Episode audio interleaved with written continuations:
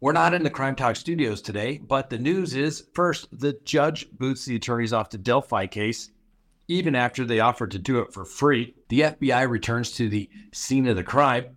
Guess it's a good thing they didn't knock that house down.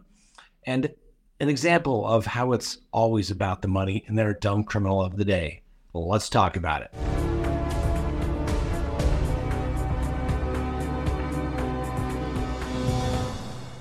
Good day, everyone. My name is Scott Reich, and this is Crime Talk. Thanks for joining us. As you can tell, we are not in the Crime Talk studios. Yes, it's one of those days where, well, not going to make it back to the office because everything went slower than expected in court today. So you know the drill. Subscribe if you haven't. Like if you do. Leave me a comment below and hit that little bell for notifications. And since we've been in YouTube jail for telling the truth and being honest, well, guess what?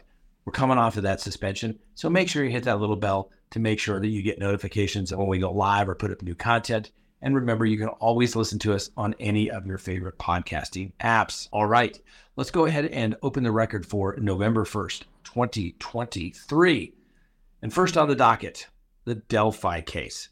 Well, as you know, the judge in the Delphi case had kicked off the previous attorneys that were representing Mr. Allen in that case. He's obviously accused of killing Libby German and Abby Williams. So how did all this happen? Well, remember, the defense filed a motion that they said the prosecution and the police were basically not doing their jobs. They overlooked the killing of the satanic cult, basically, and therefore dismissed the case, and that there were lies in the statements, and therefore the affidavits were false information and therefore should be released. Well, then there was now accusation that crime scene photos had been leaked from the defense attorney's offices. Well, there was supposed to be a hearing last week. The attorneys show up, Andrew Baldwin and Brad Rozzi. I guess he pronounces it Rossi, even though it's a Z. Really? Anyway, the judge ordered them off the case, basically gave them the option of withdrawing, or I'm going to kick you off the case. They chose to withdraw. Well, then early this week, they filed motions with the Indiana Supreme Court saying, you can't kick me off, Judge. What you're doing is illegal, and you're striking all of our pleadings. You can't do that. We'll see what happens in the Supreme Court, but there was going to be a hearing, and it was actually held yesterday. And what happens? So the attorneys show up, Baldwin and Rossi, saying that they're going to represent Mr. Allen, and they're going to do it for free. The judge said, not on my watch. The judge said that Baldwin and Rossi were removed from the case because of the leak evidence, that it was a gross deviance, basically malpractice, violation of the court's orders, and they are off the case. So the court has now ordered that defense attorney William Labrato and Richard Sermon are the new appointed attorneys for Mr. Allen's case. Now, this gets really interesting. If the attorneys violate the court order, they should be held in contempt. That's what takes place. I have never seen an attorney, let alone two attorneys, on a very serious capital case whereby they're removed for alleged misconduct, but there's no grievances at the bar saying that they should be disbarred or some sort of sanctions. Maybe that's forthcoming. Never seen anything like it. And remember, this raises all kinds of weird issues. Yes, Mr. Allen is entitled to counsel, not necessarily counsel of his choosing, but in this particular case, the attorneys are willing to do it pro bono. That's free. Now, my advice to them would be run. You got off of a case. This case will bankrupt you to defend. And more likely, if Mr. Allen's convicted, he's going to say you didn't have the resources to effectively do it, and you prejudiced my defense. But when a defendant says, no, I want that attorney, and he's willing to do it for free, it really gets into Sixth Amendment counsel of choice issues. I don't know why the court wants to make these appellate issues when they didn't need to exist. Now, the prosecution basically says that the attorneys for Mr. Allen lied, and that's another reason why they should be off the case. Well, if you think what they put in their motions were lies, then let us see why that is untruthful or not supported by the facts in the particular case. It's very odd to me. And yes, when there's a protective order, attorneys have to protect the information.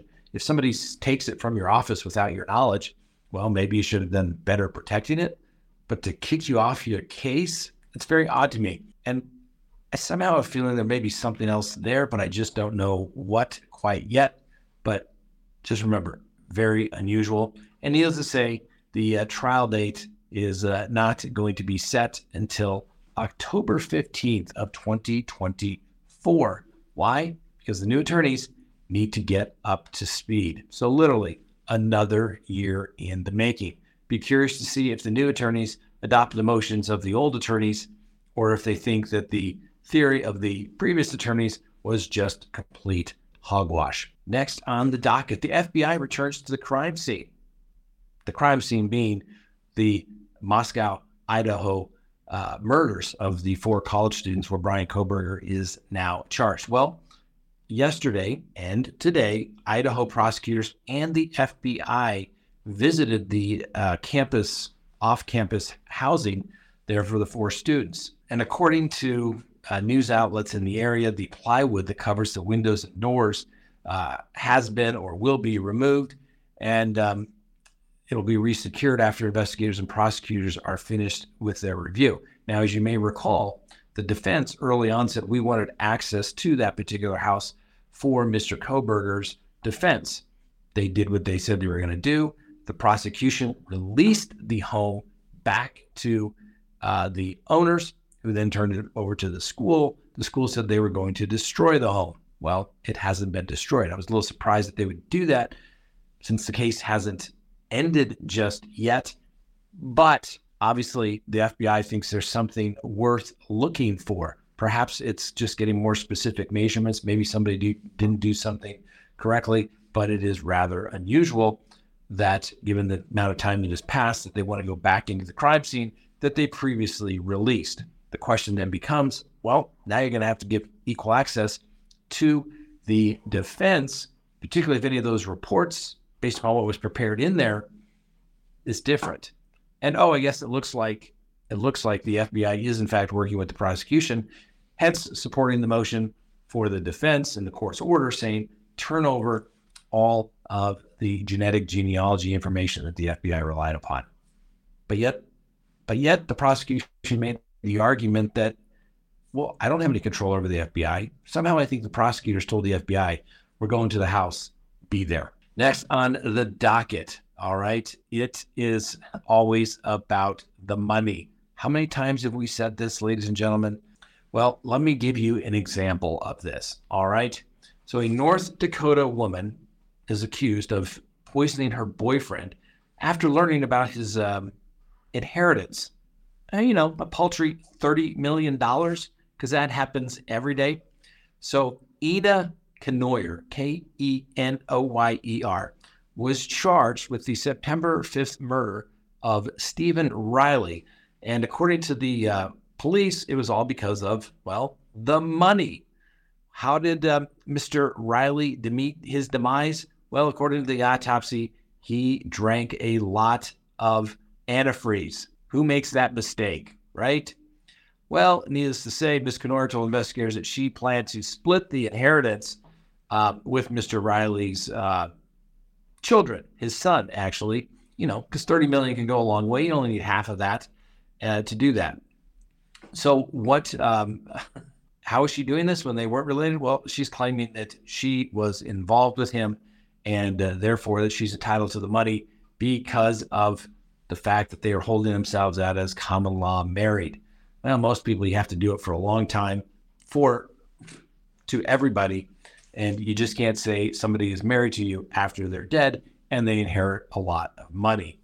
So we will see how things go. This ought to be interesting because it turns out that Ms. Kenoyer is going to represent herself in court proceedings. I would imagine that the court may raise some competency issues on this case as well. All right, be careful, ladies and gentlemen. No drinking the antifreeze, all right? And then finally today, our dumb criminal of the day.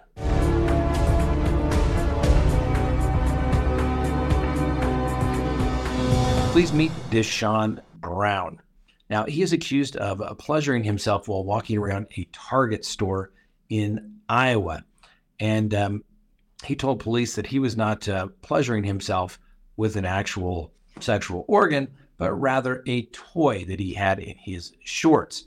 Well, despite trying to convince the officers of that, he was busted for indecent exposure. Now, Mr. Brown lives just a few blocks away from the Target store. And guess what? He was caught earlier this month for the exact same thing, touching his closed genitalia as well as an exposed male organ. Well, so he has that going for him as well. Like I said, when questioned by the police for this particular little stroll through Target, he claimed that he had been engaged with a toy, not his actual adult sex organ. Anyway, he's been charged with several misdemeanor indecent exposure counts and has been released from custody on a $3,000 bond. Mr. Brown, you know how your mom always said when you went into the stores, keep your hands to yourself. We look with our eyes, not our hands. Quit touching. Quit touching yourself, for God's sakes.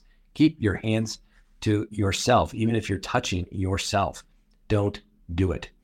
All right, that's all we have for today. Sorry we were not able to come to you from the Crime Talk studios, but we brought it to you from a lovely and gorgeous conference room here at the Denver Courthouse. Hope you enjoy it. Have a wonderful day. We'll see you next time on Crime Talk.